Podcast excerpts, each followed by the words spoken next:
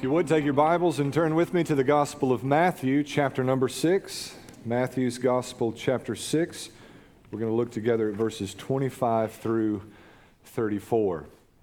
There is a single command that holds together verses 25 through 34. You ready? Here it is Don't worry. Now, this is an easy principle to teach, an easy command to teach, difficult one to obey. Uh, this morning I, was a little different, obviously, without having the first service and um, with travel. I, I, I, was here, and then I had to make a trip back home. And, and actually, uh, Brandy and I uh, rode together this morning for a short errand before services start. You can count on one hand in 17 years the number of times we've ridden together on a Sunday morning before church. And uh, you know, Sunday morning, I'm kind of it's it's it's go mode, right? I've got my mind on the message, and I'm trying to think through how this is going to unfold. And I'm thinking, don't worry, and don't worry, and here's how these pieces fit together. And we we got in the truck and we started to drive. And the first thing that she said was, "I'm a nervous wreck," and I thought, "You sinner." but I didn't tell her, husbands. I didn't tell her. You know, here here's a command that if I'm just being honest with you, I'm, I'm in fairly frequent violation of, right? Don't, don't worry. And, and this is hard to master. In fact, I'm not entirely sure that mastery is the kind of language that we ought to use for this passage this side of heaven. This is one of those commands that provides for us a point of, of, of tension and, and something that we're wrestling with and against for all of our earthly life. But I want you to know this morning that there is a place of rest for us from our anxiety in the arms of our Savior, Jesus. So I want you to listen intently in the time that we have together in this passage. And I, hope that you leave this morning with a commitment that although you would have to acknowledge shortcoming on your part with regards to obeying this command, I hope that you leave with a commitment to wrestle with it and to seek to do all within your power to employ what Jesus requires of us in this passage. Matthew chapter 6 and verse 25. If you've found your way there, stand with me out of respect and honor for the reading of God's word. Matthew chapter 6 and verse number 25. Jesus says, This is why I tell you, don't worry about your life, what you will eat or what you will drink or about your body, what you will wear? Isn't life more than food and the body more than clothing? Look at the birds of the air. They don't sow or reap or gather into barns, yet your heavenly Father feeds them. Aren't you worth more than they? Can any of you add a single cubit to his height by worrying? And why do you worry about clothes? Learn how the wildflowers of the field grow. They don't labor or spin thread, yet I tell you that not even Solomon in all his splendor was adorned like one of these. If that's how God clothes the grass of the field, which is here today and thrown into the furnace tomorrow, won't he do much more for you, O you of little faith? So don't worry, saying, What will we eat, or what will we drink, or what will we wear? For the idolaters eagerly seek all these things and your heavenly Father knows that you need them. But seek first the kingdom of God and his righteousness, and all these things will be provided for you. Therefore, don't worry about tomorrow, because tomorrow will worry about itself. Each day has enough trouble of its own. May the Lord bless the reading and the preaching of his word. You may be seated. Jesus begins in verse 25 with this phrase, This is why I tell you. In other words, everything that Jesus says in verses 25 through 34 is predicated on what Jesus said in the paragraph before in verses 19 through 24. That was our text last Sunday.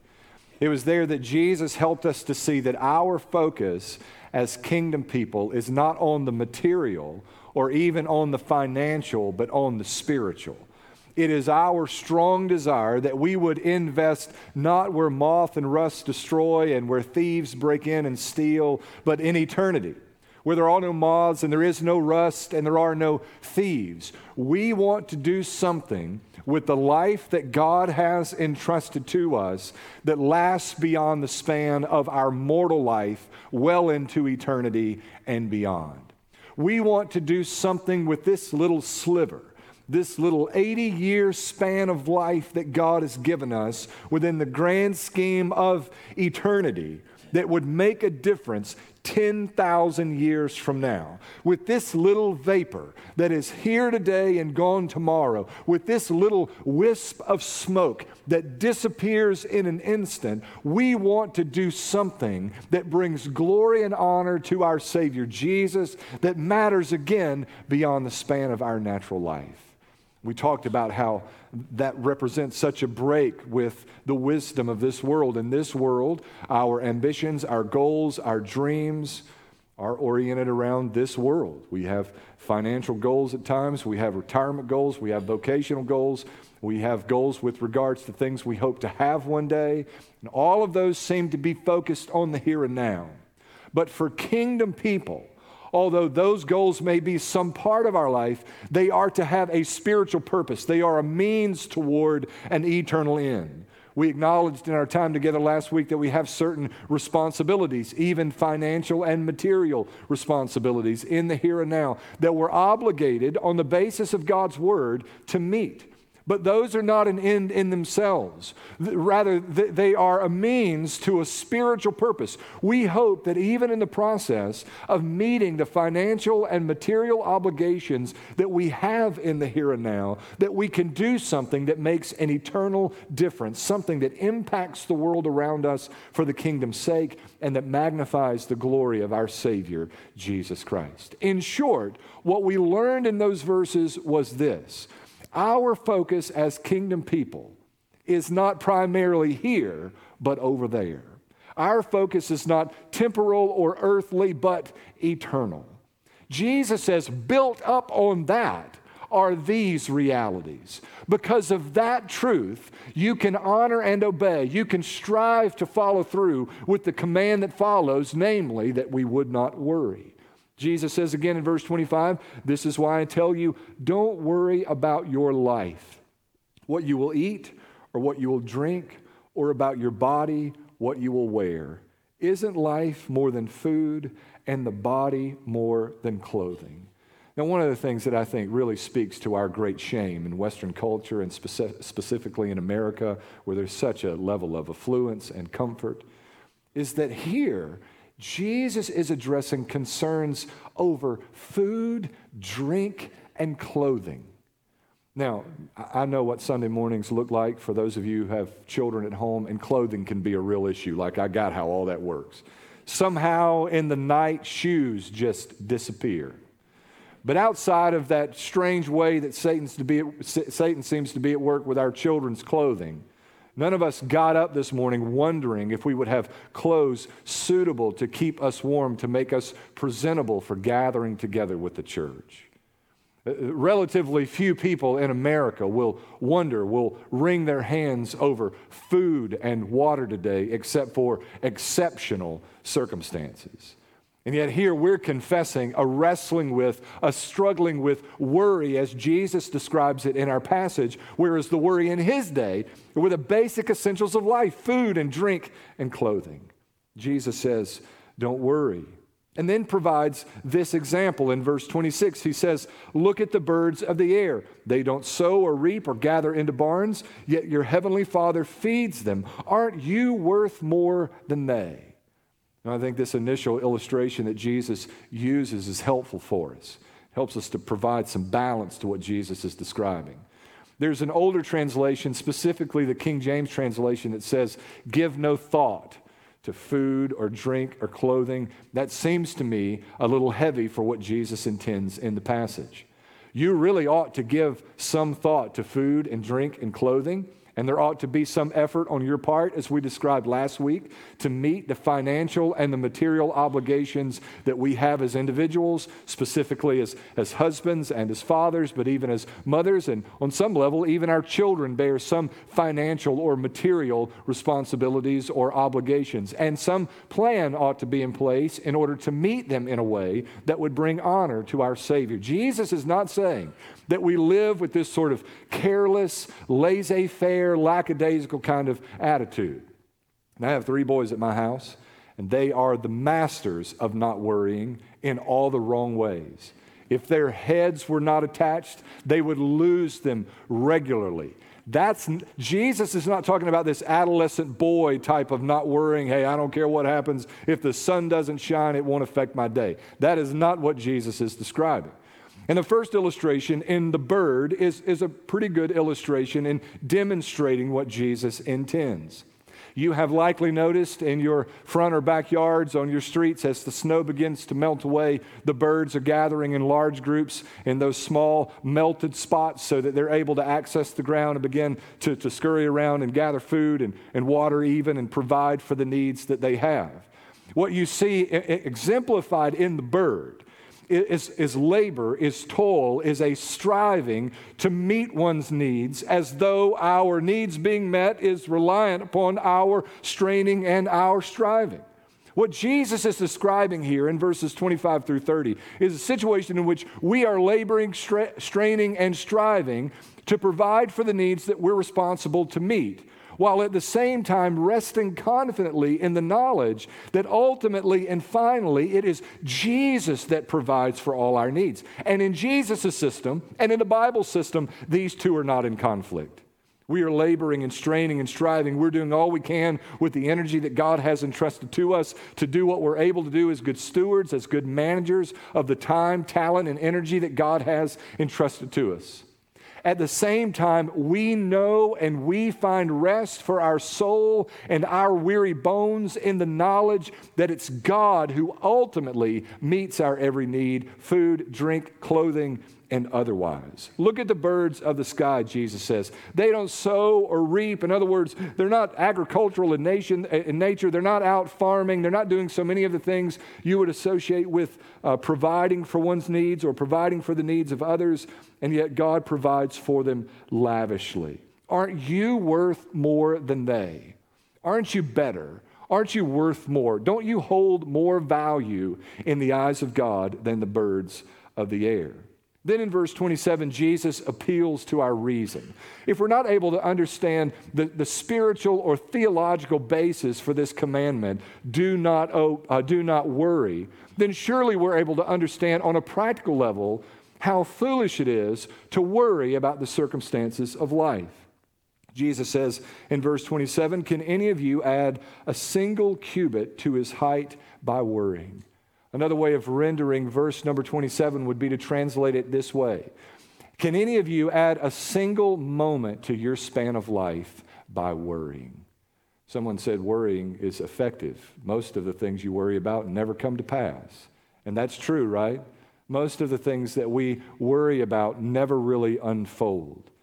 And the deal for us is we, we typically we worry when we can't see a way for us personally to manipulate the circumstances around us to reach an end that, w- that we truly desire. Like it won't come out the way we want it to. We can't see how we can finagle this and make it work.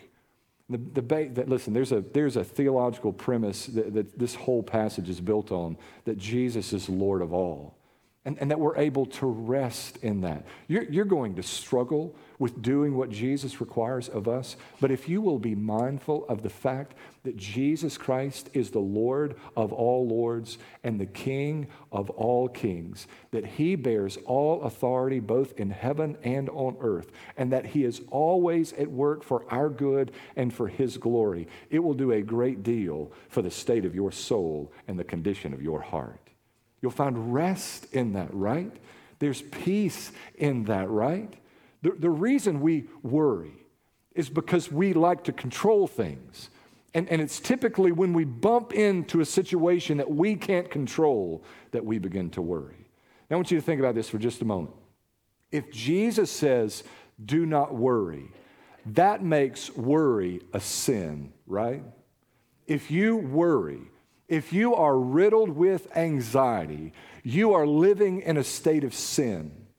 And some of us are so addicted to stress and anxiety that we just don't feel right when we don't have it, right? I've, I've confessed there are times when I, I think I live on that. I, I, I want to convince myself that I perform better under those kinds of circumstances. This is the mentality that makes your teenagers and your college students wait until the night before the paper is due to read the book that the paper is to be written about, right? We convince ourselves that we function better under those kinds of circumstances. But the reality is that stress, anxiety, that worry, as Jesus describes it, is a sin. Now, why would that be? Because at its heart, at the very core of worry, is unbelief. The reason we worry is because we disbelieve the promise of God that He is, in fact, Lord over every second of our life and that He's always at work for the good of His people and the glory of His name. When you come to terms with that reality, there can be peace for our soul and rest from our anxiety the knowledge that Jesus Christ is King of all, that He is Lord of all lords, that He indeed bears all authority in heaven and on earth. That is the single most comforting theological truth in the scripture for me. That Jesus is in charge, that Jesus is in control, that there's not one single scintilla of a second of my life where God has turned his back and taken his hands off the wheel. God is in control. We love to feel as though we've got this power. We love to feel as though we have control over certain areas of our life. But the fact of the matter is, our well being is eternally in the hands of our God. And by the way, He can be trusted with our well being. He's good and He's faithful. He can be trusted with our well being. You may rest in Him. Jesus says, Don't worry because there's no sense in worrying. Jesus is Lord of all, God is Lord of all, He knows of all your needs. And, and secondly, it doesn't do you any good. It doesn't benefit you to worry. Who among us can add a single moment to the span of your life by worrying? verse 28, Jesus says, Why do you worry about clothes? Learn how the wildflowers of the field grow. They don't labor or spin thread. Yet I tell you that not even Solomon in all his splendor was adorned like one of these. Now, this is kind of the opposite type of illustration, right? Unlike the birds that are busily at work providing for their needs, provided ultimately for by God, the flowers of the field don't do anything. They're just there, they're just existing. And God has adorned them in a way that exceeds even that of Solomon, one of the world's greatest kings. Certainly Israel's most wealthy king, and perhaps one of the world's most wealthiest kings of all time. Not even Solomon was adorned like the flowers of the field, and they don't do anything. What Jesus is saying to us is we can trust God, we can rest in Him. Look at verse 30. If that's how God clothes the grass of the field, which is here today and thrown into the furnace, tomorrow, won't He do much more for you, oh, you of little faith? This is, this is not like newsflash material, maybe, and it's certainly not, hopefully, revolutionary for you. But God is able to meet the needs that arise in your life. God is aware of the needs that have arisen or will arise in your life. And He is fundamentally good in His nature. He always does what is good for His people and the glory of His name. In short, God can be trusted. Your worry, your anxiety is an attempt at taking into your hands what belongs in the hands of God alone. You have the permission of God to rest peacefully in His all sufficient hands. Y'all tracking with me this morning? This is a real struggle, right? Because you've brought in with you this morning all kinds of circumstances, all kinds of stuff that really bothers you, that burdens you, that's heavy for you to bear with. I, I think, I said in the first service, I think this is true. The, the last 25 months, 26 months for us have probably been among the most anxiety filled months of our life as a family, our life as a couple, primarily because of our situ- situation with a foster child. Over two years, we brought, uh, two years ago, we brought into our home unexpectedly a foster child. He came from the hospital to our house, and we thought initially he's just there for a short stay. Pretty soon it became clear he was not there for a short stay, he was there for a long stay. By May of that same year, he was born January 1st, we received news that birth mother wants to sign her rights away and for us to be able to adopt that child, only to change her mind a month later. Now, you start out on a good foot. You've got this mentality that we, did, we didn't get involved in this type of care and support so that we could have a child for our family. We got involved in this type of support so that we could be a family for a child and we could bridge a gap for a mother that was struggling and wrestling and trying to get through a difficult season of her life. But once the switch flips, and you begin to think in terms of family and adoption, brothers and sisters, it's hard to switch the flip back, to switch it back. It's hard to sort of let go of that. And then there begins to be this wrangling, this wrestling back and forth, and uncertainty about what the best outcome for this child will be. And here we are, 25 months later, in a situation that is entirely beyond our control. There is nothing that I can do. There is no button that I can push. There is no call that I can make. There is no fit that I can throw. There is no one I can bust in the head that can change the situation, right? I've thought of all of those options, by the way.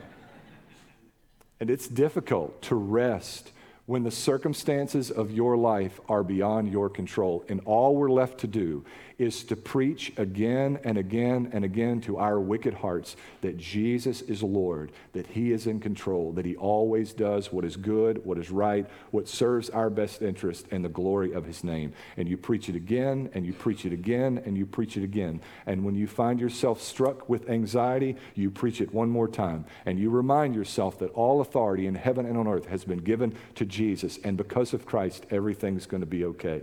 And when you find yourself going back there again, do you know what you do? You preach that little sermon again. You say, Jesus is able. He bears the power, and He is good. He is right. He is righteous. He sees the end from the beginning. He always does what is good for His people. And you preach it again and again and again and again.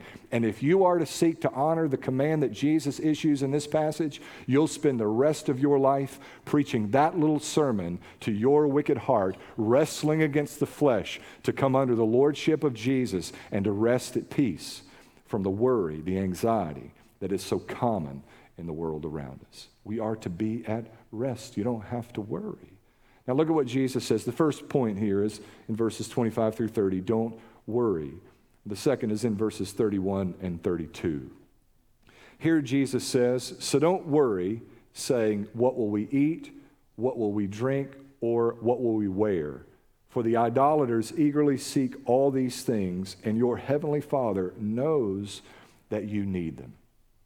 So Jesus starts out by saying this whole deal is built on the notion that as kingdom people, our concerns are not material, but spiritual.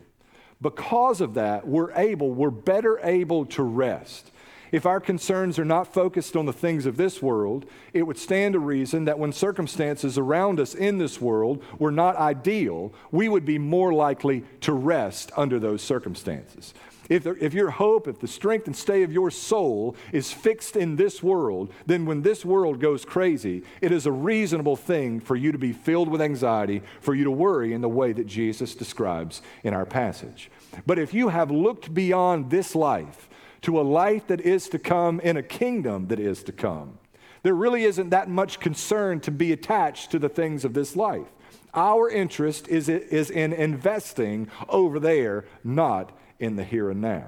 So we're able, to some extent, to rest. But Jesus says it's not so with idolaters. They worry about what to drink, about what to eat, about what to wear. These are the kinds of concerns that are borne with on a consistent basis here in this world. The idolaters eagerly seek all these things, and your heavenly Father knows that you need them. In other words, what Jesus is saying is that as kingdom people, we ought to be a people who live at peace the world is in a state of, of, of, turmoil and conflict and worry and stress and anxiety. All of those outside the kingdom have good cause to worry, to be racked with stress, to be filled with anxiety. But as kingdom people, we ought to be a people who live at peace. I, to tell you this morning, church, one of the most unbecoming things about the disposition and the personality and the attitude of the church in the present hour in Western society is how we seem so much to be racked with anxiety and stress and worry, constantly in our circles, wringing our hands about what the next days or the next outcome is going to look like. Now, I just want to say to you this morning, folks, that God can be trusted with the circumstances of your life. And it would behoove many of you to come away from the 24 hour news cycle and the constant barrage of social media propaganda and to rest quietly and confidently in the hands of a Savior who, believe it or not, knows what He's doing. He just does. He can be trusted with the circumstances of your life. Worry is something for the world, but peace has been reserved for kingdom people. Now, we need to be honest with ourselves that we wrestle back and forth with this. And I'm convinced one of the reasons that we'll wrestle with this principle, one of the reasons we'll wrestle with worry is because we wrestle against the lordship of Jesus. The reason we, we wrestle with embracing the lordship, lordship of Jesus over our life is because we wrestle against the lordship of Jesus over our life. It's our desire far too often to withhold certain parts of our life for ourselves, to be a Christian person in this department, and to be something else in this department. So we're always resisting the lordship of Jesus. So when the day comes when we really need to rest in his lordship over our life, not just what he has required of us, but the knowledge that he is in control of us and all of the circumstances of our life, it's somewhat more difficult to then find that kind of peace, that kind of rest. But he's trustworthy.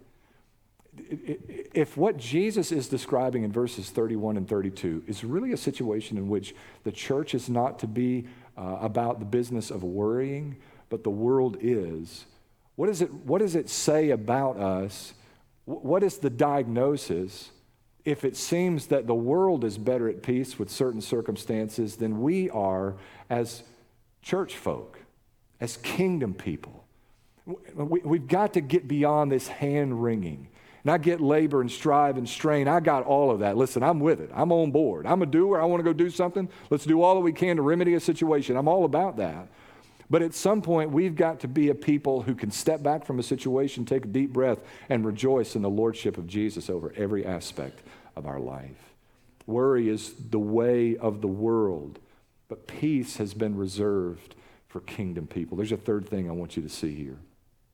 In verse 33, Jesus says, But seek first the kingdom of God and his righteousness, and all these things will be provided for you.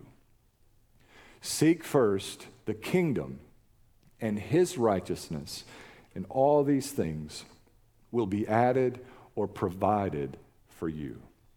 Seek the kingdom, I take, I understand to mean seek the interest of the kingdom, seek the advancement of the kingdom. His righteousness is a reference to pursuing the holy standard of God for our lives. We're seeking after the best interest of the kingdom. We're seeking after His standard for righteousness in our life.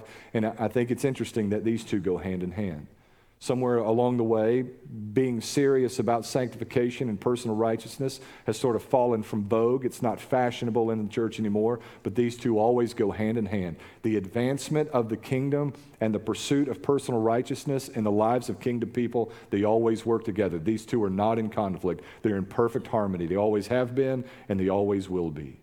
When there's an earnestness for personal righteousness, it's always attended by an earnestness to see the kingdom advance. When there's an earnestness to see the kingdom advanced, it's always attended by a want for personal righteousness. The thing that's always the compelling factor for me engaged in evangelism, I think about how, how I, I, want to pray this person into the kingdom. I want so badly to see them come to faith in Christ. And I find myself before the Lord asking that He would open their heart that they might believe. And I always think of that passage in James 5 where the Bible says that the prayers of a righteous man availeth much. And I want that righteousness would prevail in my life, that my prayers would be well heard, that they'd enjoy power before the Father, that God would move before me that many would be saved from their sin. These two interests go hand in hand a strong desire to see the kingdom of God advanced, and a passion to see righteousness grow in my own heart. Those two cannot be divorced from one another. You can't see kingdom advancement by making accommodations for the concerns and interests of this world. Personal righteousness, sanctification, and kingdom advancement are always married together in the scripture. Jesus says we are to seek those first. And when we do all these things, that is, all else is provided for you or added unto you. What Jesus is calling for is a radical reprioritization of our life. In fact, it's really not changing our priorities at all, it's reducing our priorities to one. Jesus says the singular priority, the focus of all our life, becomes the advancement of the kingdom and the working of righteousness in our life. That becomes our focus. And when that's the focus, everything else is taken care of. All these things will be added to you, all these things will be provided for you. There are certain things written into the economy of God, the constitution of God, that don't make sense to a worldly mind. It confounds common sense, it defies logic, it just doesn't add up, it offends our sensibilities. But by experience, we learn as kingdom people that this is indeed the way the kingdom works. Think of, of giving, giving in your personal life, tithing or just giving away. There is nothing about the notion that God would enlarge our capacity for giving or meet our financial needs because we're giving away the financial resources that God entrusts to us. There's no accounting class for that. There's no formula, no equation. It doesn't add up. Two plus two is always four, but something about God's economy is radically different than the way this world functions. And yet, by experience, we have come to know assuredly that this is indeed the way the Lord works in our life. Think of the local church and think of specifically church planting within the context of our church. It makes absolutely no sense whatsoever to expect that sending people, that asking people to leave our church and go plant other churches would contribute to the growth of this church. In fact, I, I try to encourage pastors if you want your church to grow, the worst thing you can do is to try to make your church grow. It's the worst thing that you can do. But if you set your focus beyond that to the advancement, the growth, the expansion of the kingdom, it is remarkable what God is often pleased to do within that local church. It doesn't make sense, it defies logic, it offends our sensibilities. But this is the way God has written the constitution of the kingdom. And by experience, we've come to trust and to know just that. What Jesus says here is that when you make the single focus of your life His kingdom and His righteousness, everything else has a way of taking care of itself. God can be trusted with you. And by the way, the advancement of the kingdom and the growth of righteousness in your life is likewise ultimately reliant upon the work of God in your life. It's all entrusted to Him. Ultimately and finally, it's all entrusted to Him. Kingdom people have kingdom priorities, confident that everything else just has a way of taking care of itself. The last verse of our passage, Jesus says here in verse 34 Therefore, don't worry about tomorrow, because tomorrow will worry about itself. Each day has enough trouble of its own. I would concur. Would you? Don't worry about tomorrow. Don't worry in general. Every day has enough trouble of its own. My invitation to you this morning is to rest in Jesus, to rest in Jesus. There's, there's no telling the number of, of real, hard, heavy, pressing circumstances that exist in your lives as individuals this morning from a, a pandemic that's brought fear and concern over health issues, maybe people in your life that have compromised health, and you're constantly concerned with making sure that they're protected and, and that you're protected so that ultimately they're protected to maybe even the product of a pandemic, meaning the loss of a job or compromising your financial stability or, or standing, your position, or an ice storm that hits in the deep south and February and just sort of throws everything into chaos for a few days, the anxiety, the stress that can come with that. There, there are any, any number of things. There are probably some people who, who've gotten a diagnosis that wasn't what they had hoped to hear. Or, or what may even be worse than that, when you go to the doctor and they give you part of a diagnosis or they hint at or indicate that something might be wrong that would kill you in the next few days, but we're going to make you an appointment in two months to let you know if that's the case or not, right? That's the worst. Sometimes it's the not knowing that's, that's where the real anxiety begins to enter in. Maybe you've gotten a diagnosis and the prognosis is not what you had hoped it would be. Or there's a child that's gone wayward and is making decisions about their life that are altogether destructive for them. And you want so badly to see them turn back and treasure Jesus with all of their heart and soul and strength and mind. We, we wouldn't, none of us would for a moment minimize or marginalize the significance, the heaviness, the weight of any of those circumstances. And there may be many more beyond those.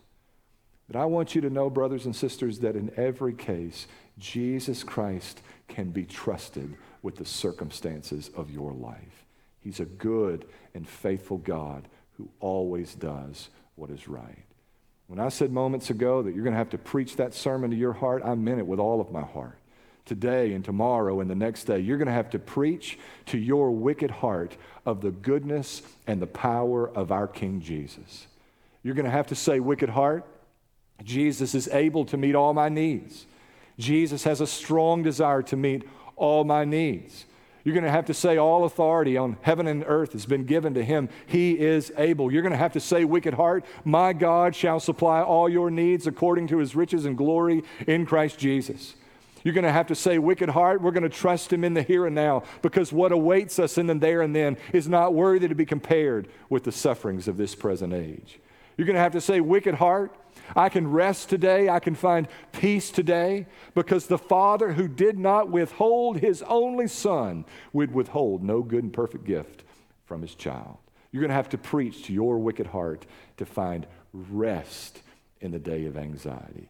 It won't be easy, but there is joy and peace and gladness of heart. There's such goodness to be found, to be experienced on the other side, on the other side, on the other side. Far too often we give, up, we give in to that, we just yield to that. And then here's the other thing that I find frustrating with me personally, and it's probably true in your life as well. When God shows up and provides and works the miracle that you couldn't have imagined happening, you just move very quickly along and you chalk it up to some earthly circumstance, a decision that was made somewhere, something like a bolt out of the blue you never saw coming, but it has a natural purpose, a natural reason, and you roll on without ever spending a season in celebration and thanking God for the great way that He's been at work and moved in your life. We, we like when things like this happen. We, when bad things happen, we always have these ideas about how God's working and, and moving. We, we try to, I, I do this as a pastor. I, I, sometimes feel foolish in doing so, but I, I, mean it as an encouragement. This bad thing happens in your, in your life, and I want to help you put together the ABCs of how God's using this for your good and some positive outcome down the road. And we have no idea what God is doing. We might have a little bit of an idea about one little thing over here when God's doing 10 million things in our life for our betterment and for the glory of His name. He is worthy of our trust. He is worthy of our trust. He is worthy of our trust. But you got to know that this kind of extended, long lasting, uh, constant peace and freedom from anxiety, it, it, it has a beginning. And it, it begins in acknowledging the absolute lordship of Jesus over our life. It begins at salvation. At salvation, we trust and we believe in Him, and we enter into a peace that we are wrestling to enjoy in its fullness for the duration of our earthly life, only to be enjoyed in its fullness in heaven that is to come. Peace is entered into at the moment of our salvation. We spend the rest of our days here wrestling against the flesh, seeking to enjoy what Jesus has already entrusted to us. Unless you've come to Him, unless you've come to Him, you'll never know that kind of peace.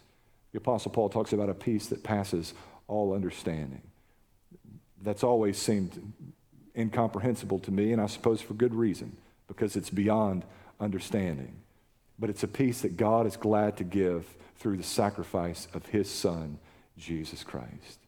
And so you begin by yielding to his lordship over your life. You can never know that peace that comes from knowing his lordship over your life Come to Christ and rest confidently in Him. He has your situation well in hand.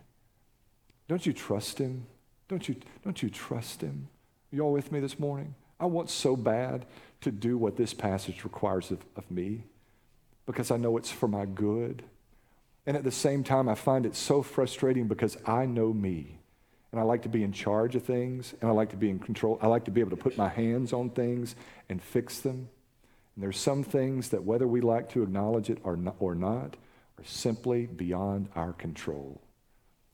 But I, I, I know somebody who's in charge over everything, whose rule, whose authority knows no bounds. His name is Jesus, and he would invite you to trust and rest in him. Let's pray. Father, thank you for your word and for its truth. Thank you for the simplicity of this passage. Thank you, Lord, that you attend the preaching of your word by your Holy Spirit, enabling in us the ability to do what we otherwise could not do. Lord, the spirit is willing, but the flesh is weak.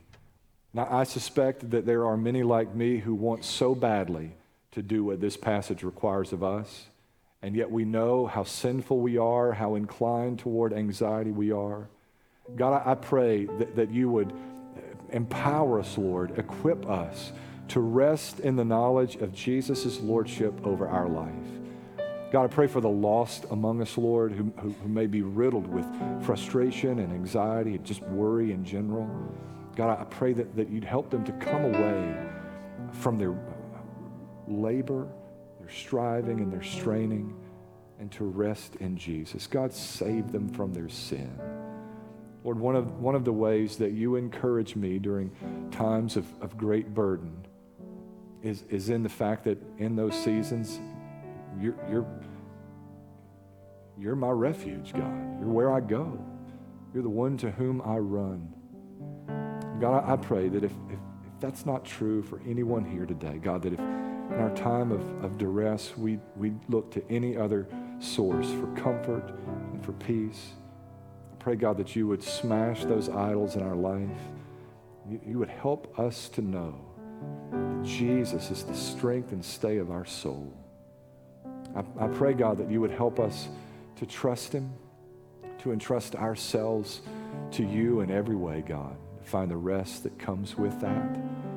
God, seek out and save this morning. Lord, I pray that you would lift the burdens and the anxieties of those who've gathered here, whatever the concerns are, whatever the needs look like, God. I pray that you'd speak through your word and by your spirit, God, a word of encouragement and comfort.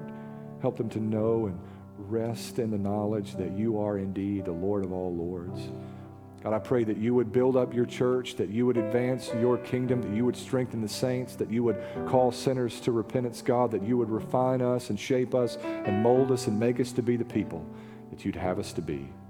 We ask it in Jesus' name.